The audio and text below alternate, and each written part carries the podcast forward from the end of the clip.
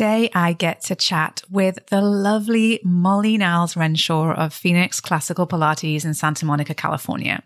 Now, Molly trained as a teacher under Romana Kryzanowska nearly 22 years ago. And so she actually shares with us how it was to get started in New York City back then and her journey to becoming a fully fledged and thriving business owner after working inside of other studios for the last 17 years as a renter or independent contractor. So listen in and hear how Molly, who calls herself a reluctant studio owner, actually finally built a business that she loves. Well, hi there. I'm Sarah Glanfield. I'm a business and marketing strategist just for boutique fitness studio owners like you. If you're ready to be inspired and make a bigger impact, you're in the right place all you need are a few key strategies, the right mindset, and some support along the way. Join me as I share the real life insights that will help you grow a sustainable and profitable studio. This is the Pilates Business Podcast.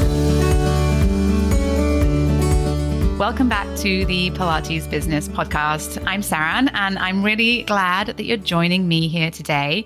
I've got my coffee, I've got my water, and I'm ready to talk all things Pilates business with the beautiful Molly Niles Renshaw. So, if you don't know Molly, um, you will soon know her very well. She is a Pilates teacher, um, and she's based in LA right now. But her career actually started in New York when she trained to become a teacher under Romana Kryzanowska in 1999. Um, she has worked and lived in New York. She then moved back to California um, and has worked as a teacher in other studios. She's had, she has also more recently opened her own studio. Um, and she's here to share with us all of the um, ups and downs and, and wins that she has, uh, she has experienced along the way. Um, and I'm really excited for her to tell us a little bit about what she's working on right now. So welcome, Molly. Thanks, Sarah. Uh, that was a great intro. Happy to be here. Oh, good. Well, it's not. It's it's not. Uh, it's not hard to share about how amazing thing, how many amazing things you've been a part of. Um, and not, and I didn't even mention half of them. So why don't you start by telling us a little bit about, you know, how you kind of got started in the Pilates world, and a little bit about sort of that journey, because that, you know, not to age us both, but you know, it was a long time ago. And this, yeah. this industry has evolved enormously in that space of time. So, how was it back then? I know, I can't believe I'm still teaching. It's been now 22 years. Um, so, yeah, I got like um, so many Pilates teachers. I was a dancer. I was a dance major in college, and I was dancing in a you know little modern dance company, and um, I was waitressing and I thought that was really hard to get up and go to class in the morning dance class. So I was take I just had started um, taking Pilates mat class and I liked it. And I thought, oh, maybe I could do this instead of like being on my feet all night, um, waitressing bartending. So, I mean, that was like as much as I thought about it. It wasn't like, oh, I'm going to do this until I'm like my whole life. I, I didn't right. put that much thought into it. But then I started, actually, I started in college with a little bit of mat. Um, so I had been introduced to it in college, but then I started um, taking sessions at the Pilates studio in New York City, which was yeah. uh, 2121 Broadway. And I just was like so lucky that I, it was just like the time, I was in the right place at the right time. I just looked up in the, probably in the phone book, what uh, Pilates, where to go. And there was a right. place called the Pilates studio. There's like one place called the Pilates studio, so that's where I went. um, and then I so I ran into um, Bob Liekens there, who was one of my first teachers, and yeah. um, just right away I was like, "How do you get certified?" And so I started on that journey right away without doing much training besides a few mat classes. Wow! And um, so back then you had to do, I believe it was 75 um, prerequisite sessions to get into the program. Wow. So I just took this little pamphlet piece of paper where they had the numbers written and I and they gave me a list of teachers that were certified, which was a very small list back then because I think that it was actually 1997 when I um, when I talked to Bob. So I, it took me a while to do all these sessions, and then by yeah. the time I finally got accepted and all the stuff, it, it was the beginning of '99. So it took me about a year to get my act together, save the money, yeah, all that stuff. So um, I did my prerequisite sessions, and I started the program in 1999, and I got certified that year. Um, and, and then did you start teaching right away? Uh, and how did that kind of how did getting started back then look like? So since I got I, I got certified between Drago's gym where Romana was and the mm-hmm. Pilates studio. So we kind of bounced back and forth. The apprentices that were in that program, um, you would do your hours at with Romana. She came in at like 6 a.m. and left at one. So you if you got there as early as possible, that was the best to get her attention and yeah. to get to work with her. And yeah. then after one, you'd go to the Pilates studio and work with Bob. And then, or you could come back to Drago's and work with Edwina, who was there right. in the afternoons. Yeah. So you oh could go God. kind of back and forth and do your hours. Um, and so I just got a job at the Pilates studio. Um, my friend Jung Hee Calendar, who's a great teacher, um, she's in New York as well. Oh, she's in New Jersey or New York. Yeah. Um, she said, "Why don't I'm going to work here? Why don't you just work here?" and I just did. I stayed there for four years, and um, that was my main place. I worked in New York City. Incredible. Before moving back to California, where I'm from. Yeah. And so you built a clientele in New York and then you moved back to California. And so, how did life look like as a Pilates teacher arriving in a new state? I know that has something that, you know, it, one of the most amazing things actually about be, having this, this skill set is that you can go anywhere to do it, but it sometimes takes a little bit of time to kind of find your home or how you want to work in a new place. So, did you know going back home, as it were, that what how you wanted it to look and what you wanted to do? Yeah, I knew I you know I was in New York City for almost 10 years and I just want to say about my training, I think it, I'm I feel so lucky to have gotten that um, training back and forth with Romana and Bob and Nina and Shari because you got like I felt like I got the essence of Joseph Pilates. I felt like I was as close to him as I could be and just that energy of the Drago's gym where you see all these people like doing flips and then um, just all the, the energy of all the teachers and clients and the cross section of New York City that you got, and just that energy of the work, I feel yeah. like is irreplaceable. So I'm so grateful the, that I got that training because when you come to Los Angeles, there was less um, there was less classical Pilates going on here. So I worked yeah. at every single studio that was classical, um, every single one. There was not that many.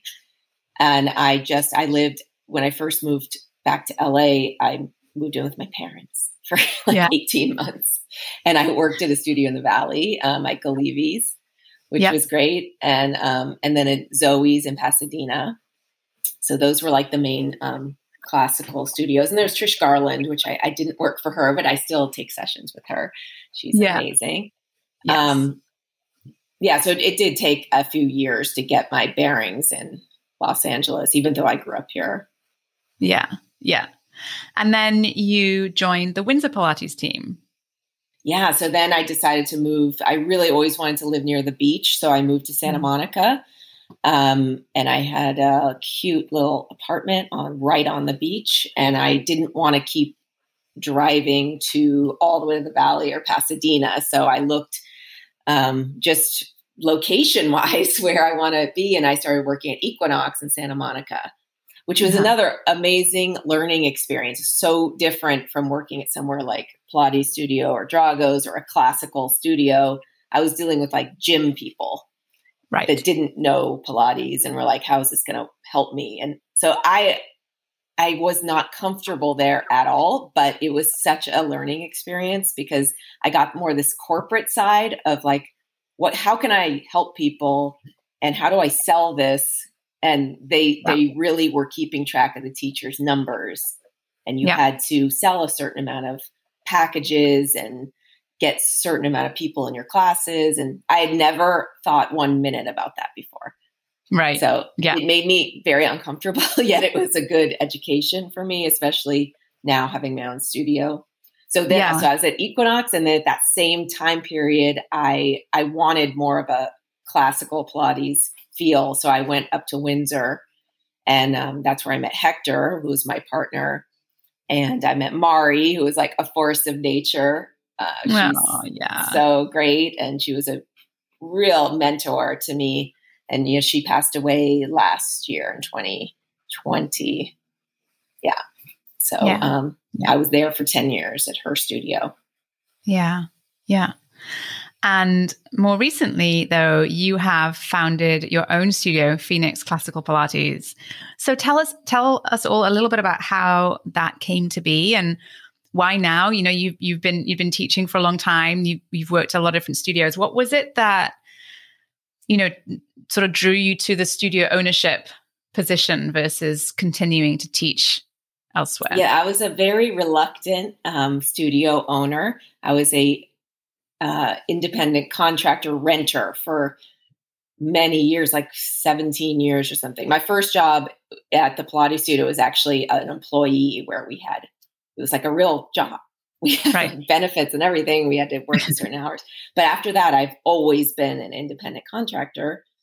So um, I didn't really want to open my own studio. It's very easy to just teach your clients and mm-hmm. be done at the end of the day and hang up your apron and go home. So right. I, it wasn't something that I was wanting to do.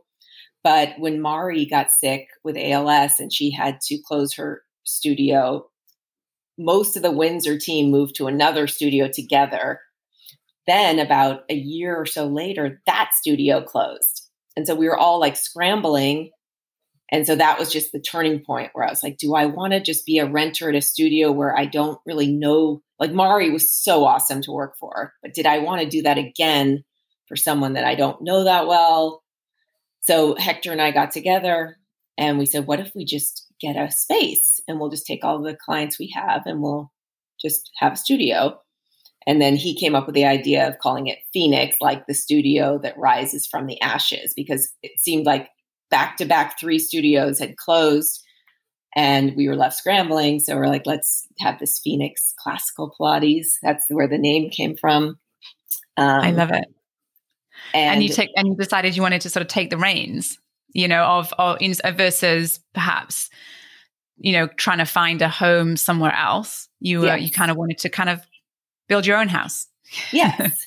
Although I have to say, I started pretty naively with very little business um, knowledge. So we just said, we want, we have these clients. We know people want to work with us. Let's just get a space where we will see these clients and they will pay us and then we'll let some other teachers come in rent the space and that's it it's a very simple business model and we were like yeah let's do that. And it worked great. Um what happened like things just change over time. And for me i realized about a year in that that business model, although simple and fine, just wasn't what I wanted anymore. And I just had this little nagging feeling that was needling away at me that I wanted to build something a little bit more concrete. I wanted to build like my own business and brand that that just couldn't happen in that renter model because we had teachers coming from all over kind of different styles different you know, just the in and right. out. It wasn't like one cohesive brand. And we'd had some group classes, but everyone that came in would pay that teacher and then you'd pay that teacher. And so it was just, it's just not what I wanted anymore. I wanted like one streamlined system where one payment system, one brand message.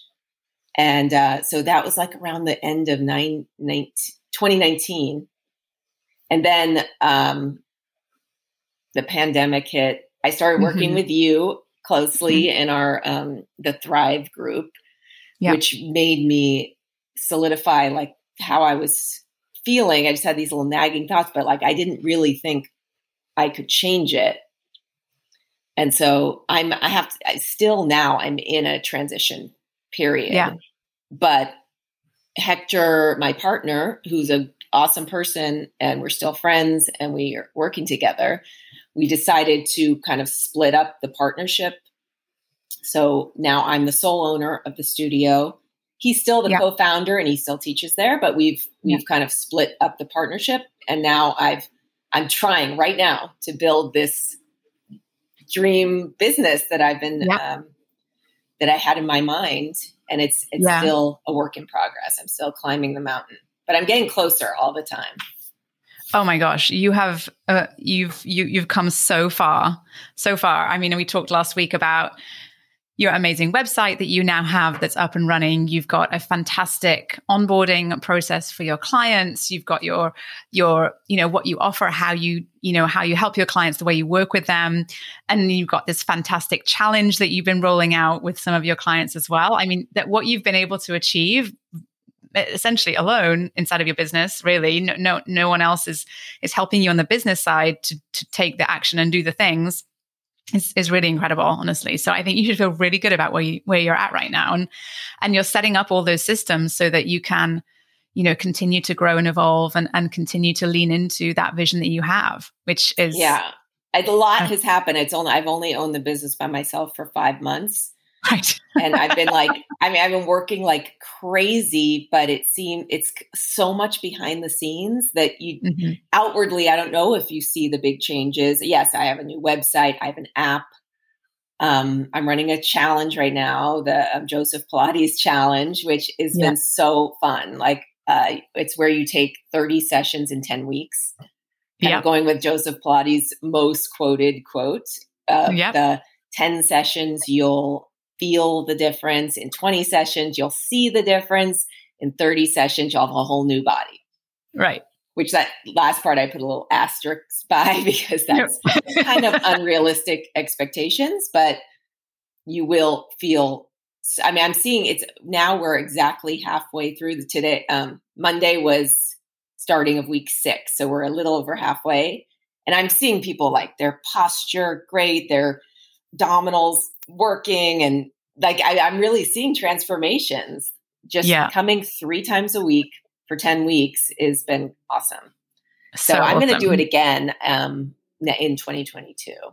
Awesome. I mean, I the way that you approach that creating that challenge and rolling it out and thinking through all the different elements and you know has is why it's been so successful and and I'm glad you're going to be able to do it again and you're going to be able to to have the um all these amazing clients that have been through it once come back and talk about it for your marketing yeah. the next time around but perhaps they may even want to do it again because it feels like it, it's kind of like a kickstart or a something you know you might want to do at a certain time of year to get to feel you know to really commit recommit maybe to practice.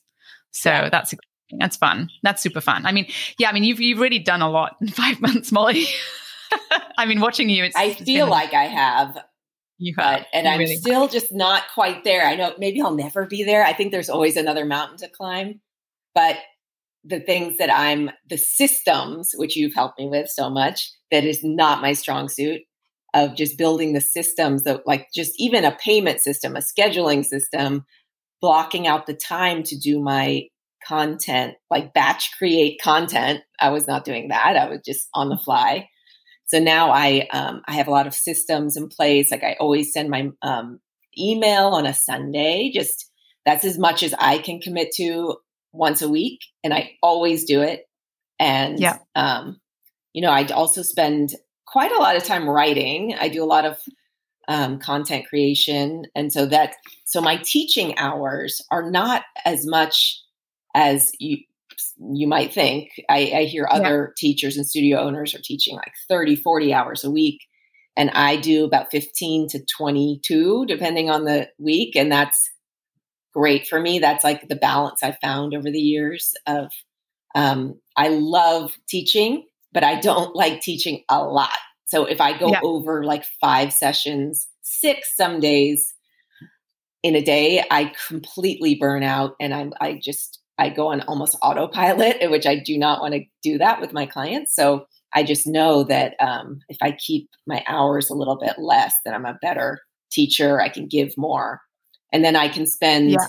more time on what's more natural to me as a introvert. I'm really found that I'm most happy like on my computer or at home uh, in my alone time in my internal life. Um, that's where I'm most comfortable. But yeah, I also love that when I have to be a little more extroverted and and teach. I actually yeah. do love that. It's just I have to balance it for my well-being, my mental health. Yes, I 100%. I think, you know, that's, I think that's quite common actually. Um, and I certainly know I feel the same way that, that quiet time, that alone time is how you recharge, yeah. you know, or, you know, or spending time writing is, yeah, really can be very powerful for centering as well. So I know um, on that, I actually wanted to ask you because you have a, um, a, a, a, a blog called Tarry Life. So Tell me yes. a little bit more about that because I didn't know that until a little bit later on after we started working together. And and as I, as I think you sent it to me, and um, and it's really awesome. Tell us a little bit more about that and how that came to exist.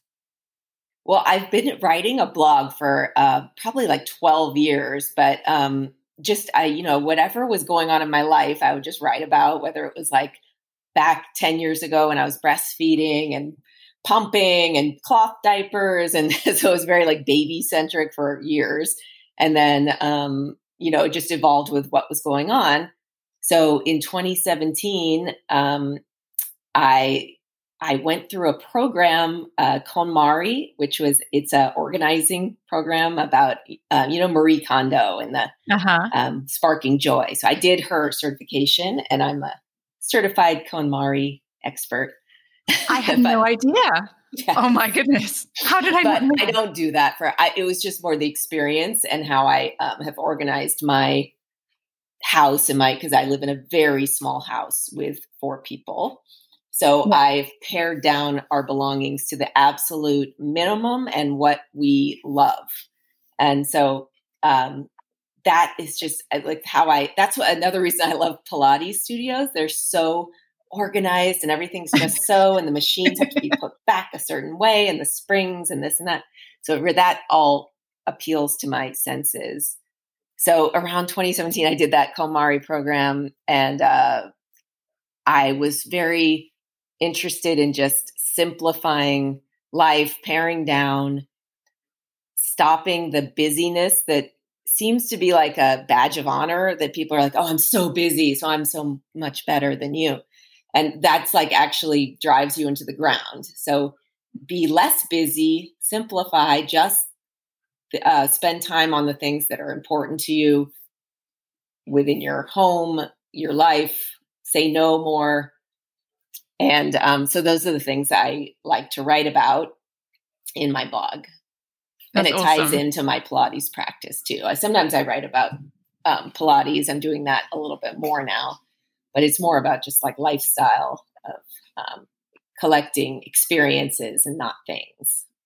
Yeah, it's that's amazing, amazing, and and I was, I mean, I think that one of you know you you you um during the pandemic you decided to take kind of a a bit of perhaps time to simplify and and and live in the present and you take, took some time and headed down to Mexico for for a couple of months um, yeah. and talk from there. Oh right? God. I, I miss, I'm going to say this as a joke because I, there's a lot of parts of COVID and the pandemic that I miss. Not, and I'm saying that just because no one in my family passed away from it. It was a terrible time, but for for me and my family, it was actually a great opportunity to um, get to. All of us were online, as most people were, and so we got to just take off to Mexico for three months from November to February. And I still taught my clients on Zoom, and yeah. the kids were on uh, Zoom school. And we just had an amazing time, like holed up in our beach house. Yeah. So that was amazing. awesome. And just as I know, I keep saying I'm an introvert, but not having to go anywhere was so great for me. I loved it. Oh, I hear you. Yeah. I hear you. I hear you. Case. If you're an extrovert, like my best friend is, and my dad is an extrovert to the max. They can't have that. They right. The more time you can spend talking and being with people, that's what feeds you. And although I love all my friends and family, I have to come back and recharge by myself.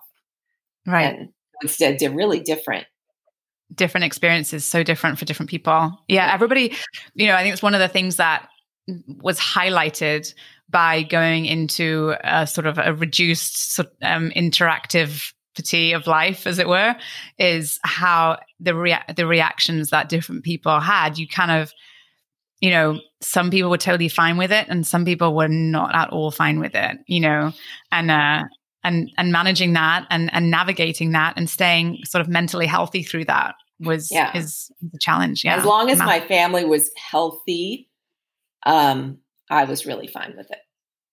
Yeah. It. Although I do like teaching um, in person better. I did, you know, a year over a year of uh, just online teaching, and uh, I do prefer to be in real life. Yeah, but it is a great tool, and you know that I remember when we started working together. It was like the right the beginning of the pandemic, and I feel yeah. lucky. Like that's another thing. It's like right timing in life because I feel like I was able to keep my studio thriving because of the work we did. And so many studios closed, unfortunately, during the mm-hmm. pandemic. And just with the marketing message, the consistent marketing message um, that I probably wouldn't have come up with naturally. Um, that was so helpful. And now we're really busy again. Yeah. It's very yeah. exciting. It is exciting. It is. No, we've been very fortunate that everyone who is a part of Thrive has con- done done very well considering the environment for sure. So we've been we've been fortunate in so many ways. Um, okay, I wanted to go back to something that I did want to talk to you a little bit about um, mm-hmm. that you have had firsthand experience with as a studio owner, and that is um, sort of how you um, came to be in a partnership and then how you kind of came to be out of a partnership. And I know, I've, I mean, I have to say, I've spoken to a lot of studio owners who are about to embark on opening a studio with somebody else. And I've been a part of some very messy breakups over partnerships over the years as well. Um, mm-hmm. They don't usually end as well as yours. So I kind of wanted to um, yeah, maybe you could share a little bit about you know how it came to be and how you kind of I know that you know how you evolved through that period of time with your business partner. Yeah, I mean, I touched on it a bit in that we came into our partnership somewhat naively. We just wanted a space to teach our clients, and we decided to do it together. That was it. So we, I, yeah. I would say when you're going into a partnership, you should try your best to think down the road to are we really aligned? What do we what are, what's our 5-year plan? This and we we didn't spend 0 minutes on um on that kind of planning. So we when we started, we both just wanted this rental studio. And uh, my partner, Hector Mercado, who's an awesome teacher and um, friend, he he was really happy with that. It's a simple business model that works. He's happy with yeah. that. And so he would have continued with that. And there's nothing wrong with that. Nope. Um, I was the one that changed that I was, I really wanted to build a business that could possibly expand, grow, um, have like a, a brand that could be replicated. And yeah, I, I wanted a team I wanted to hire employees yeah. that I could yeah. more shape, and I didn't want just right. people coming in and out. And so I wanted to build a team. And so I just started having these thoughts that were not aligned with what he wanted.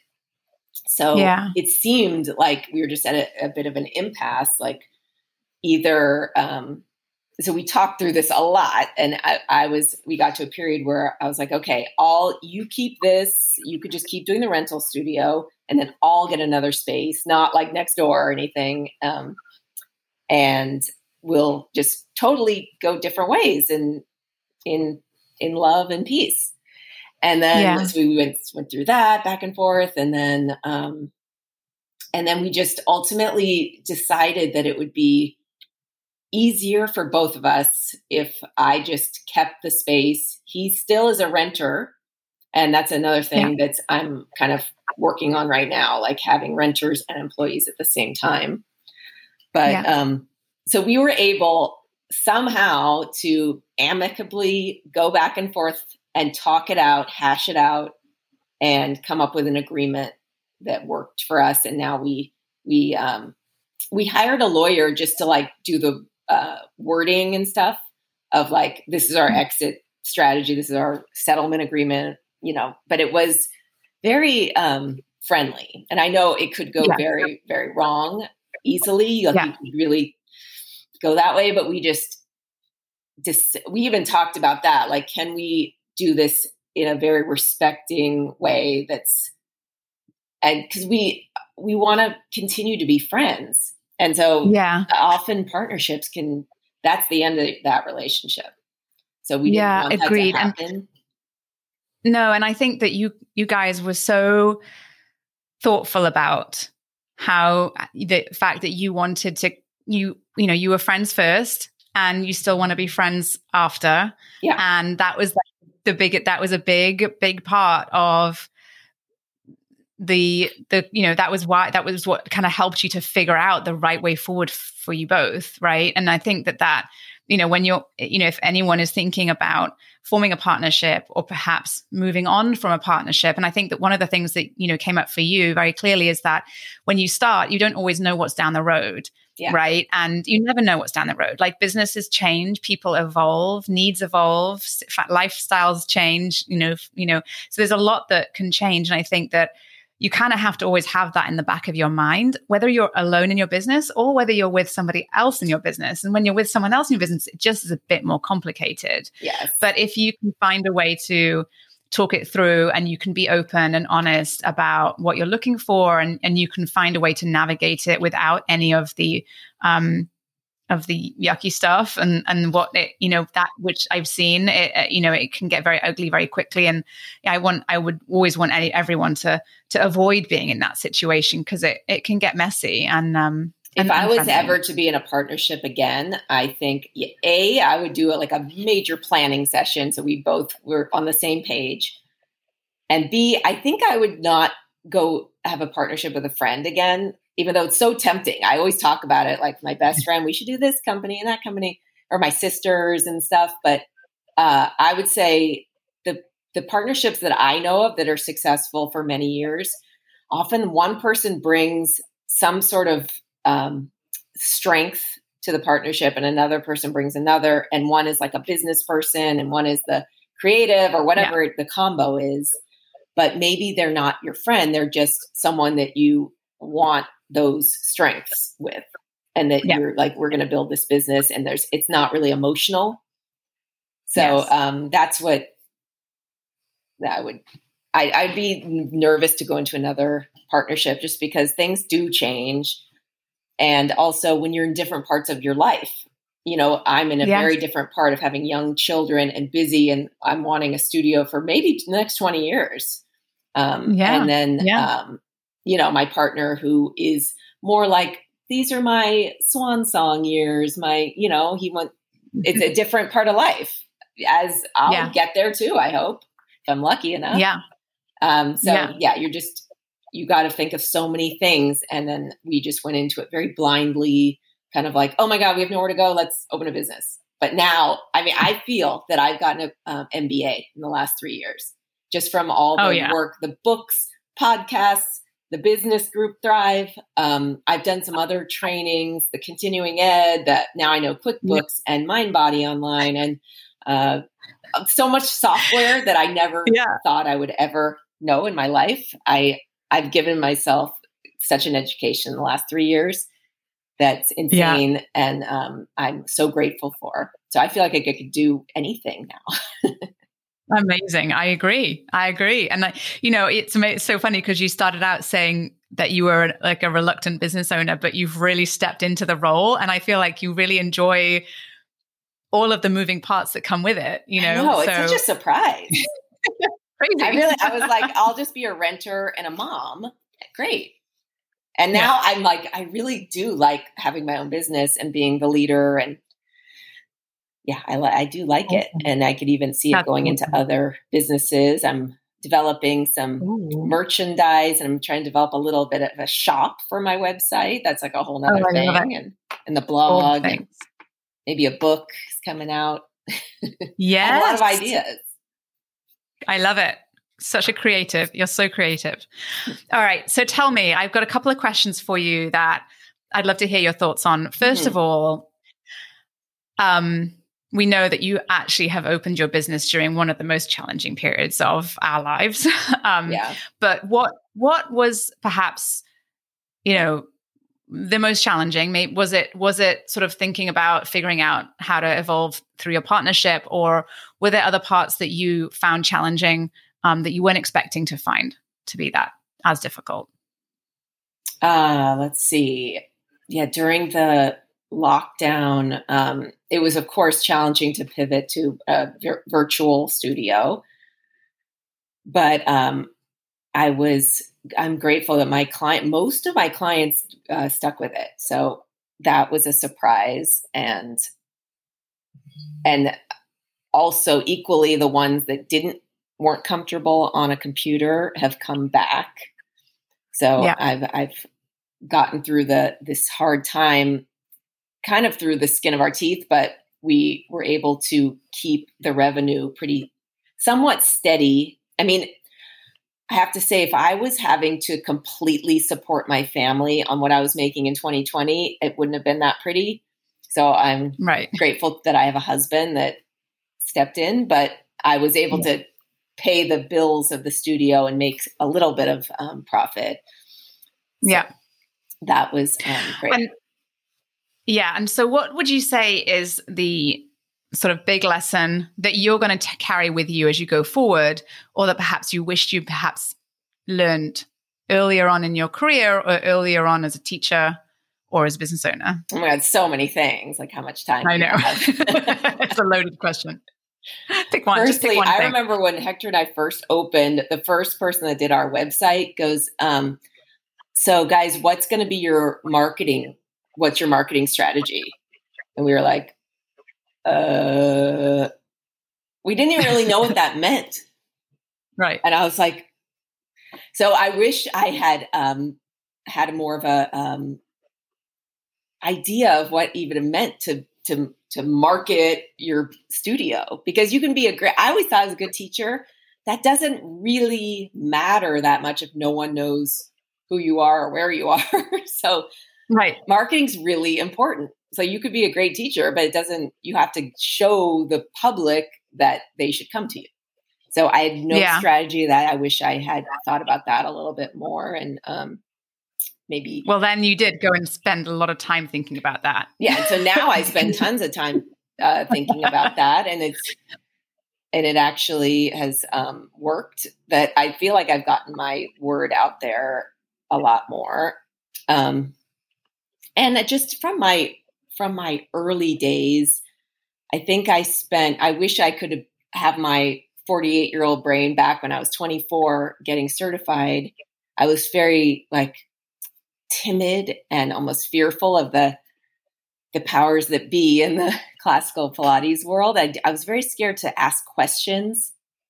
And so that I maybe just comes with more confidence and age and experience. I, I don't feel that anymore. And so I feel, feel like I wasted some time early on, kind of being like scared to ask questions. And like, as I said earlier, my early training was so great. I'm so grateful for it. But I've gone way beyond that um, initial training and sought out my own teachers. And they were kind of some outside the classical world because what I want to know to help my clients is more um, like how the body works and and anatomy and physiology and some of that yeah. stuff is was lacking in my first program I did. It was more based on Romana, who knows the knew the body great, but it was more her intuition, and that's hard to teach that And so they didn't really Yeah. teach the actual like science anatomy. And so you were kind of like supposed to just know this intuition when you're like in your 20s for me and I, I wasn't quite getting it so i was like I, I feel like now i i wish i had spent more time on learning that stuff earlier Yeah. um, Yeah. but now I- I've I, yeah. I spend so much time on um, continuing education with teachers that I know that really understand the body in a scientific way. Uh, yeah. And I do, I agree. I think that does come with, you know, you get wiser, you get more confident, you get much clearer about what you need to know as well. Um, Yeah. I think that comes with time for sure. Yeah. Yeah, it's just But yes, you I'm can't a- know what you're, you know, like certain exercises when when I was first learning, the teachers would say like, "Oh, well, that's not good for sciatica," but no like explanation beyond that. So I was like, "Okay, write that down." But you had to like piece it together more, and um, so now I feel that I have a more complete education of the body, and I'm still always learning. That's like one of my biggest Always learning. Teaching is continuing education, trying to learn more about the body and um, learning from physical therapists and my chiropractor and even my medical doctor. I asked questions like, why is this happening? And so I, I've learned and evolved my teaching and some of the cues I use now are, are different from when I started. Yeah. Yeah. And I and I and I love that. I think it's so important to continue to have fresh perspectives and to learn and learn and learn because, you know, then you're never going to get bored. You're always gonna you're gonna grow and evolve with your clients and you're gonna come with a fresh with fresh new ideas and and and um, ways of doing things and new perspectives and you know it keeps us um, keeps us alive right and growing which is Yeah, I mean that's my All mission now, and that's one reason I still I think that I'm still teaching 20 plus years later is that now I want my clients to live in these healthy, pain-free bodies. So I want to get them stronger and healthier. And I, that sounds like, of course, that's what you want. But I don't think I always um, had that focus. It was more like for fitness and maybe a certain look but now Yeah. i'm i'm just really laser focused on longevity and health of the body and how am i going to get my clients there Yeah. Wonderful. Well, I wa- this has been such a fantastic conversation, Molly. Thank you so so much for joining us today. fun. It has been a pleasure. So, why don't you tell us really quickly where people can find you online if they want to connect with you? Okay so i'm i'm on um, social media a lot with um, at phoenix santa monica. That's my um, instagram of the studio.